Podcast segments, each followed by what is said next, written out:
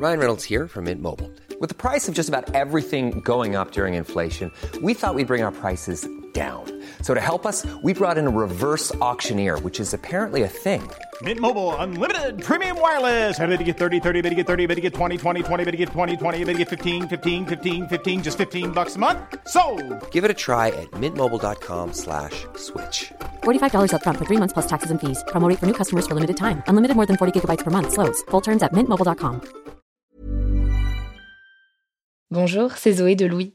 Ça fait maintenant deux ans que j'ai la chance de travailler pour Louis Média et que vous entendez ma voix sur vos podcasts préférés. Travailler pour quelque chose qui a du sens pour moi, c'est essentiel à mon épanouissement au quotidien. Et vous, comment se passe votre relation au travail? C'est plutôt épanouissant et enthousiasmant ou plutôt boule au ventre et démotivation Si vous êtes dans le deuxième cas et que vous comptez chaque semaine le nombre de jours qui vous séparent du week-end ou des prochaines vacances, je vous recommande plus que jamais le parcours Chance, partenaire d'émotion. Chance est une communauté d'entraide professionnelle pour aider chacun et chacune à trouver sa place dans le monde du travail. La communauté Chance a une méthode unique qui a fait ses preuves. La première étape, c'est celle du bilan de compétences. En trois mois seulement, vous allez pouvoir redéfinir vos objectifs pro et renouer avec ce qui vous anime vraiment, avec l'aide d'un coach professionnel qui vous sera dédié. La deuxième étape, c'est celle du passage à l'action. Une fois votre projet défini, toute la communauté Chance sera à vos côtés pour donner vie à votre projet. Un collectif hyper engagé, prêt à vous épauler et à vous ouvrir son réseau. Si ce message résonne en vous, je vous invite à vous rendre directement sur le site chance.co pour faire le point gratuitement avec un conseiller et changer ce qui ne va pas ou plus dans votre vie pro. Bonne écoute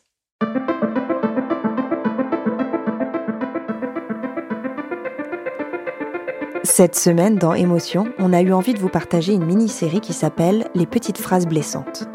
Vous voyez cette phrase qu'on a pu vous dire il y a 5 ans, 10 ans, qui a peut-être été lancée de façon anodine, mais que vous avez gardée inconsciemment peut-être dans une petite boîte et qui continue de vous travailler si longtemps après.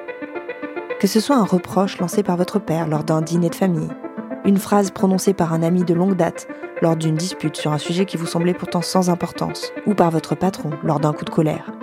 Ces mots, par leur force, vous ont marqué, parce qu'ils sont venus appuyer sur une fragilité déjà présente, parce qu'ils vous ont enfermé, rappelé à l'ordre. Dans les quatre épisodes que vous allez entendre, nous avons eu envie de questionner ce pouvoir de la parole, sa force aussi destructrice que salvatrice, avec des histoires de phrases reçues, mais aussi prononcées. Cette série est issue de notre podcast Fracas et elle a été tournée par Jérôme Massella. Dans ce premier épisode, je vous propose d'écouter deux histoires de phrases dont le jugement et la violence racontent beaucoup des normes de la société et des stéréotypes qui la construisent. Je suis Brune Bottero, bienvenue dans Émotion.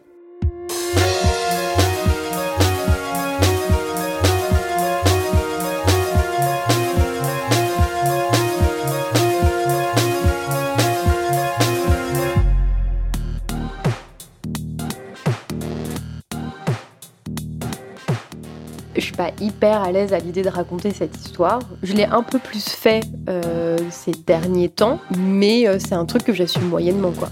Là, ce, ce, podcast, je sais pas si je l'enverrai à mes collègues. Lorsque j'ai commencé à recueillir des récits de phrases blessantes, j'ai été rapidement ramené à mon adolescence, à ma construction, juste avant l'âge adulte. Beaucoup de témoignages que je recueillais émanaient de cette période, celle où l'on rabaisse, où l'on moque, où l'on pique, pour se valoriser, pour se défendre, ou juste pour voir comment la personne réagit. Et à chaque récit, je me suis surpris à me dire, lui aussi, elle aussi a vécu ça. Comme si ces paroles assassines étaient des passages obligés. Mais surtout, ces phrases blessantes de l'adolescence me faisaient l'effet de carcan normatif. Elle disait Voilà ta place, n'en bouge pas, et j'ai réalisé que l'adolescence étant l'âge où l'on cherche sa place, où l'on doit s'en faire une, ces phrases-là blessent car elles entravent. Elles rappellent à chacun la place qu'il doit prendre. À un âge où justement les places se décident.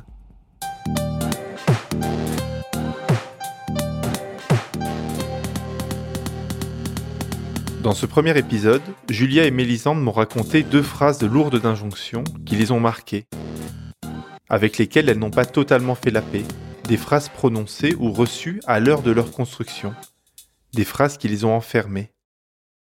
Voici d'abord Julia qui en a prononcé une, impulsivement, il y a 15 ans, Une phrase prononcée à l'âge où l'on doit à la fois s'affirmer avec force et suivre rigoureusement les règles.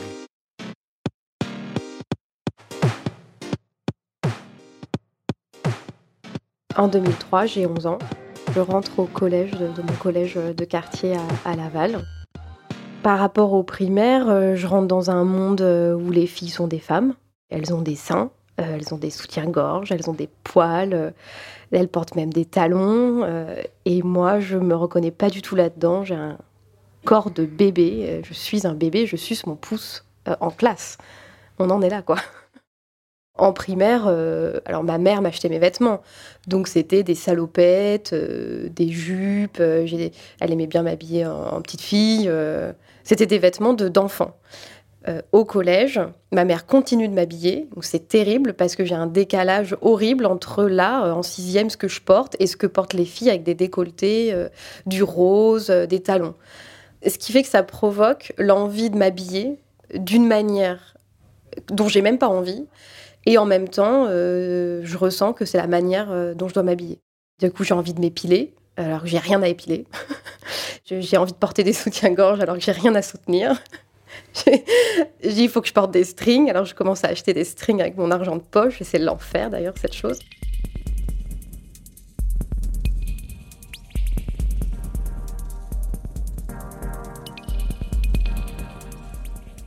Ça me plaît parce que je me vois devenir plus grande, euh, plus mature. Euh, voilà, ça, me plaît de, devenir ça. Et en même temps, aller à la piscine, ça devient compliqué. on ne sait pas trop pourquoi, mais quand on est une fille, euh, on se pose mille questions. au sport, c'est pareil.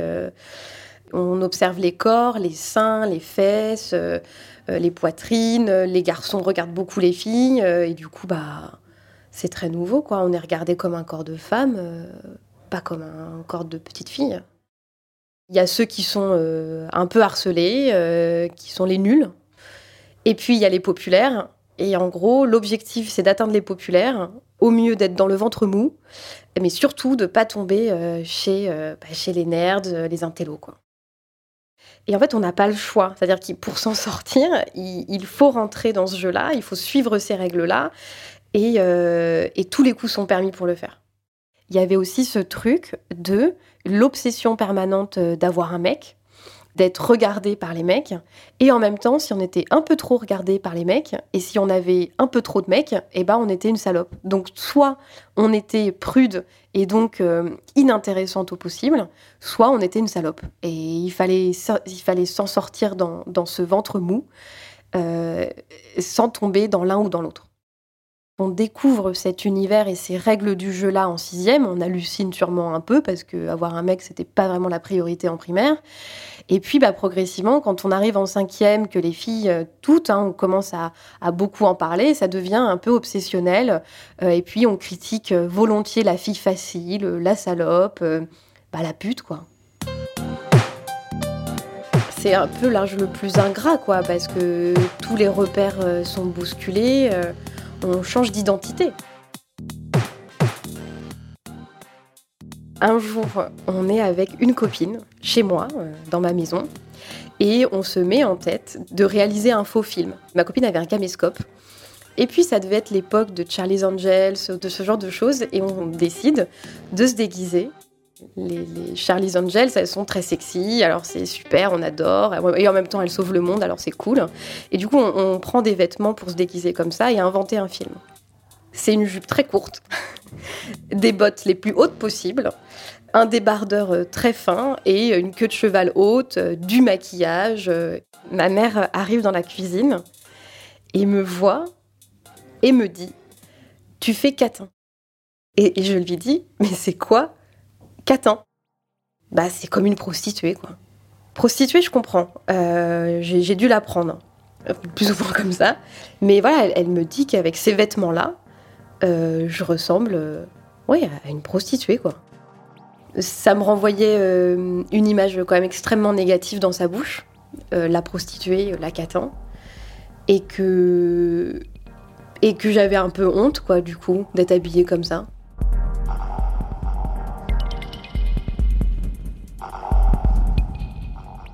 Donc on est un jour d'automne, je crois, quelque chose comme ça.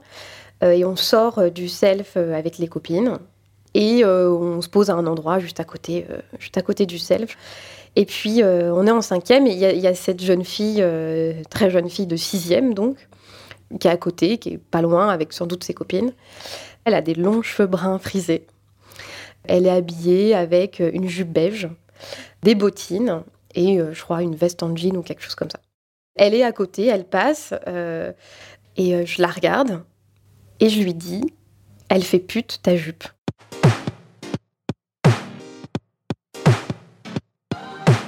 Je crois qu'à ce moment-là, les copines rigolent, approuvent, hochent la tête en disant Bah ouais, carrément, je suis très contente de moi. J'incarne tout ce que le collège m'a appris. Et par rapport à mes copines, ouais, je, suis un peu l'héroïne du jour là. Cette fille, on la connaît pas, elle passe, elle a rien demandé à personne. Et elle répond très naïvement, elle dit Ah bon, bah je savais pas, bah d'accord. Je, pense que c'est tout ce qu'elle a trouvé à nous répondre, quoi. Après, euh, j'oublie euh, cet événement, euh, c'est passé, j'y repense plus. Mais je pense que dans mon subconscient, je trouve pas ça très sympa. Depuis quelques années, cette phrase, elle m'est revenue en mémoire et euh, j'ai commencé à y repenser même souvent. Progressivement, euh, j'ai eu une prise de conscience féministe. notamment après MeToo, j'ai commencé à beaucoup me documenter, à lire plein de choses. J'ai découvert la sororité, qui était donc très éloignée de ce que j'ai pu vivre à l'époque. Et étant donné que cette phrase, elle va à l'encontre de tout ce que j'ai découvert depuis et tout ce que je porte, j'y repense constamment avec énormément de culpabilité. En fait, tout est problématique dans cette phrase.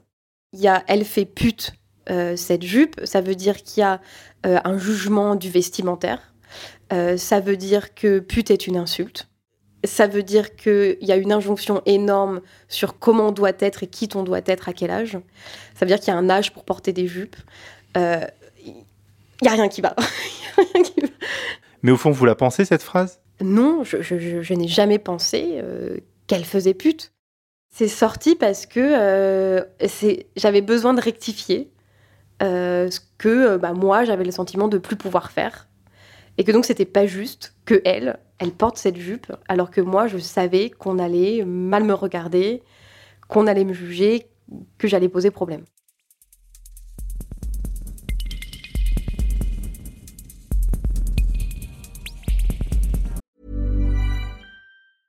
Ever catch yourself eating the same flavorless dinner three days in a row?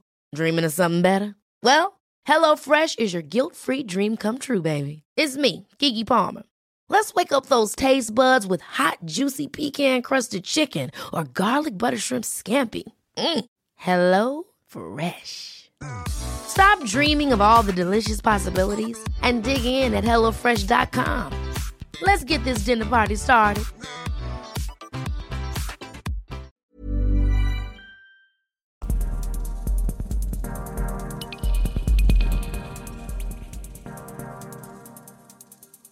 On dit ça parce qu'à cet âge-là, on dit n'importe quoi et on dit 40 euh, conneries par jour euh, qu'on pense pas, euh, qu'on pense, qu'on pense qu'ils vont nous rendre plus populaires et que finalement on dit ces choses-là sans réfléchir à leur impact.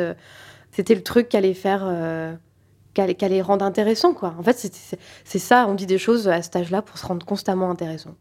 D'en parler, ça me permet d'assumer cette personne que j'ai été la petite fille euh, méchante de l'époque, euh, je la pardonne parce que, euh, parce que je suis capable d'en faire la critique et que je peux observer que je suis quand même devenue quelqu'un de meilleur. je me dis qu'il y a un tel lot de conneries qui sont dites au collège que si ça se trouve, mais elle, elle s'en souvient pas du tout. Et je, je, serais tellement rassurée que ce soit le cas. Mais si j'avais l'occasion de lui parler, de la retrouver, je lui dirais Je suis désolée, qu'est-ce que j'ai été bête, et, euh, je, suis, navrée.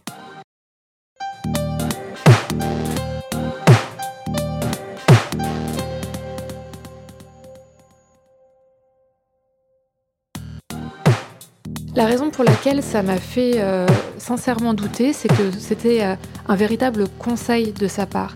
C'était pas sexiste, c'était pas méchant, c'était sincère et c'était peut-être ça le pire en fait, le plus douloureux.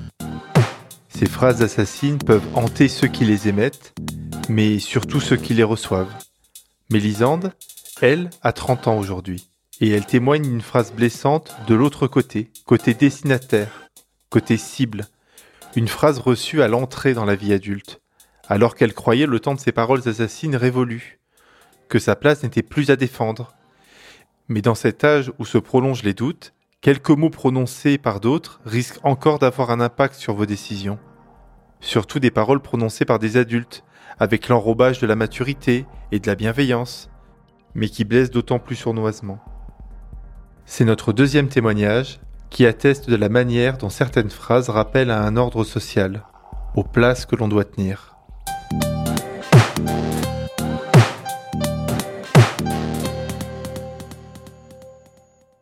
Moi, j'ai grandi dans un village euh, à 10 km euh, de Reims euh, et je suis arrivée à Paris après ma prépa, donc j'avais 19 ans.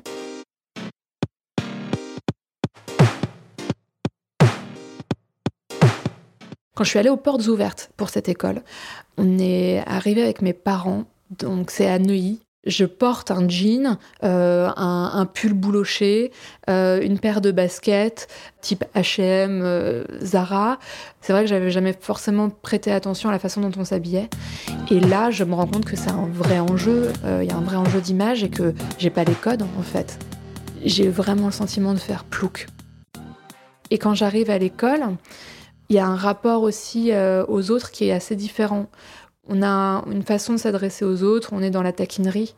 Il faut être un peu solide, il faut pas être trop susceptible, euh, il faut avoir beaucoup de répartie. J'apprends que certaines marques existent, Mash, Sandro, tout ça, euh, voilà, c'est leur quotidien, je ne connais pas. Au gala de l'école, elles ont toutes sorti des robes de soirée alors que moi, j'ai acheté une pauvre robe chez euh, Etam. Euh, on joue pas du tout dans la même cour. J'apprends, on fait des rallyes. Alors euh, évidemment, moi en bonne provinciale, je pense au rallye automobile. J'apprends ce qu'est un rallye. C'est une sorte de bal organisé entre gens de bonne famille pour que leurs enfants se rencontrent, apprennent à danser, apprennent les codes de la bonne société et surtout, à l'origine, trouvent l'âme sœur.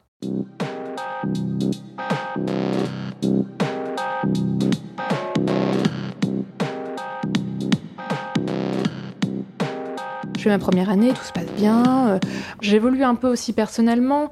Euh, je m'émancipe, euh, je vis ma vie de façon complètement autonome. Je, voilà, je, coupe le cordon avec mes parents. Enfin, au bout de deux ans sur Paris, je suis enfin dans ma vie parisienne, les musées. Enfin, vraiment, voilà, je, je vis la vie rêvée quand on est étudiant à Paris. Je vais à des concerts, évidemment. Euh, je fais mon footing au parc Monceau. Euh, j'arpente les rues de Paris pour prendre des photos. Euh, je commencerai à faire des stages, justement, de photos avec la mairie de Paris. et je suis hyper heureuse. Pour moi, c'est une évidence que je vais trouver un boulot à Paris et que je vais y faire ma vie. Et arrive mon stage de fin d'études je vais intégrer un petit institut. Globalement, ils sont trois. Euh, et ils viennent d'être achetés par euh, une autre boîte. Et donc, du coup, on est tous ces deux boîtes réunies dans un petit euh, appartement réaménagé en open space avec quand même un coin cuisine, une salle de réunion, etc. qui se situe à Étoile. Donc, du coup, je me retrouve assez vite dans un environnement 80% masculin.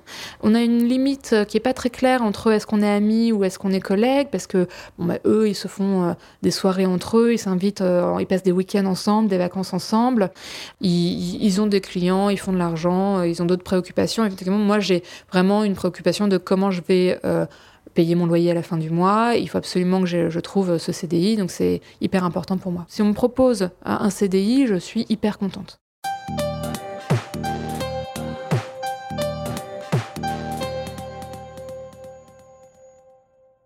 À la fin de mon stage, euh, c'est euh, euh, le PDG de la boîte qui doit m'annoncer s'il m'offre un CDI ou pas. Lui, il a une cinquantaine d'années et moi, j'ai à peine 20 ans. Il rentre dans le bureau, je suis déjà installée. Il commence à m'expliquer que voilà, le stage s'est très bien passé, qu'ils sont très contents, qu'ils ont pu échanger avec mon maître de stage, que visiblement je suis quelqu'un de, fiable et que je suis un bon profil, mais qu'actuellement, étant donné la situation financière de l'entreprise, le fait qu'ils viennent de fusionner avec cette autre boîte, ils n'ont pas forcément les moyens de me garder. Moi, je suis pas spécialement surprise. Je m'étais préparée au fait qu'ils ne me gardent pas forcément. Euh, j'ai déjà commencé à regarder euh, des annonces au cas où. Et en fait, il ne s'arrête pas là. Il commence à me parler euh, de moi et à me dire que finalement, pour lui, il était important que je trouve autre chose et que Paris ne me correspondait pas vraiment. C'est du genre, tu n'as pas ce qu'il faut pour réussir à Paris, à mon sens. Tu es plus euh, dans l'état d'esprit province, tu n'es pas assez dans le relationnel, tu ne fais pas suffisamment travailler ton réseau. Tout ça avec euh, sur un ton assez détaché et il me renvoie à un état dans lequel j'étais quand je suis arrivée à Paris où je me suis posé la question de mais euh, qu'est-ce que je fais là? Mais ça c'est derrière moi et à ce moment-là, vraiment je me pose plus la question et pourtant ça va complètement me chambouler. Euh, je dis ah oui, euh, bah peut-être. J'ai l'impression que voilà, c'est le syndrome de l'imposteur presque. Je sais pas, je me dis que c'est un, homme qui a de l'expérience, qui est plus âgé, qui a fait sa carrière à Paris, qui visiblement a, réussi. Donc, euh, il doit bien avoir raison quelque part de me dire ça. Et vraiment, je, je commence sincèrement à, remettre tout en question et à douter, à me dire que peut-être il faut que je, je retourne en province. Mais bon, c'est pas forcément évident non plus parce que c'est très parisien comme secteur d'activité. Donc ça voudrait dire potentiellement aussi bah, remettre en question euh, ma carrière dans la com et le marketing. Donc là, j'appelle mes parents.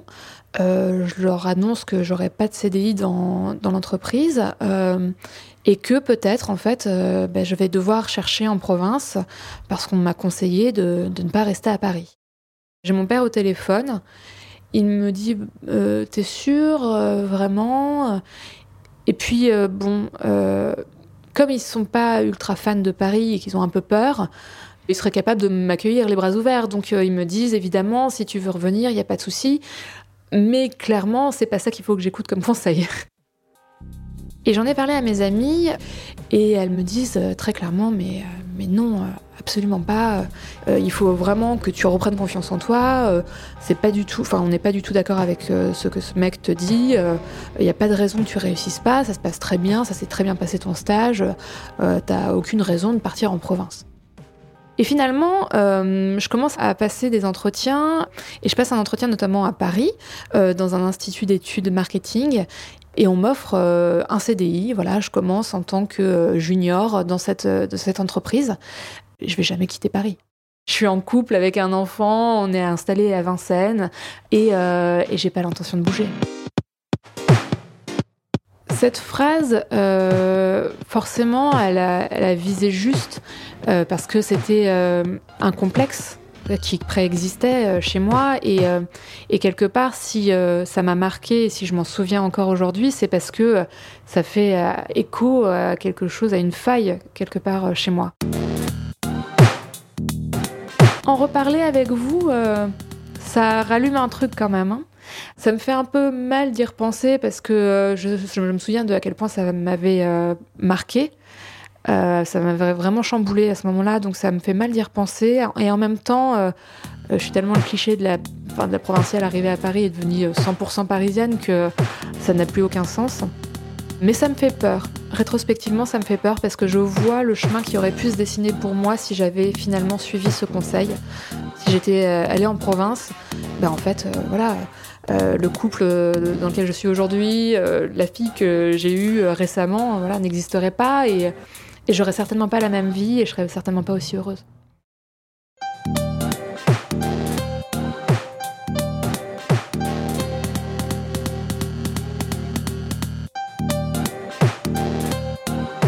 Cet épisode de Fracas a été tourné et monté par Jérôme Massella. Bénédicte Schmitt a composé la musique des épisodes et fait la réalisation et le mix. Le générique est de Valentin Fayot. Maureen Wilson, responsable éditoriale, et Marion Girard, responsable de production, ont supervisé ces épisodes. Je suis Charlotte Pudlewski et Fracas est une production Louis Média. Vous pouvez vous abonner sur toutes les plateformes de podcast, nous envoyer vos histoires à hello at louismedia.com. Et si vous voulez soutenir Louis, n'hésitez pas à vous abonner au club. Il y aura des bonus, une newsletter, des rencontres avec l'équipe, des masterclass et bien d'autres choses. louismedia.com slash club. À très vite.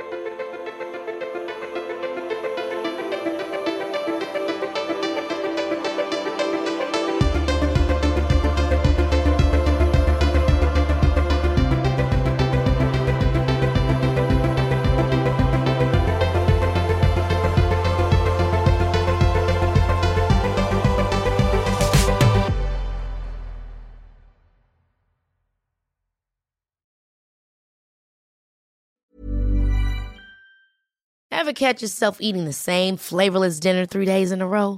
Dreaming of something better? Well, HelloFresh is your guilt-free dream come true, baby. It's me, Kiki Palmer. Let's wake up those taste buds with hot, juicy pecan-crusted chicken or garlic butter shrimp scampi. Mm. Hello Fresh. Stop dreaming of all the delicious possibilities and dig in at HelloFresh.com. Let's get this dinner party started. This message comes from BOF sponsor eBay. You'll know real when you get it. It'll say eBay Authenticity Guarantee. And you'll feel it. Maybe it's a head turning handbag, a watch that says it all, jewelry that makes you look like the gem, or sneakers and streetwear so fresh every step feels fly. eBay gets it. So look for the blue check mark next to that thing you love and be confident that every inch, stitch, sole, and logo is checked by experts. With eBay Authenticity Guarantee, you can trust that feeling of real is always in reach. Ensure your next purchase is the real deal. Visit eBay.com for terms.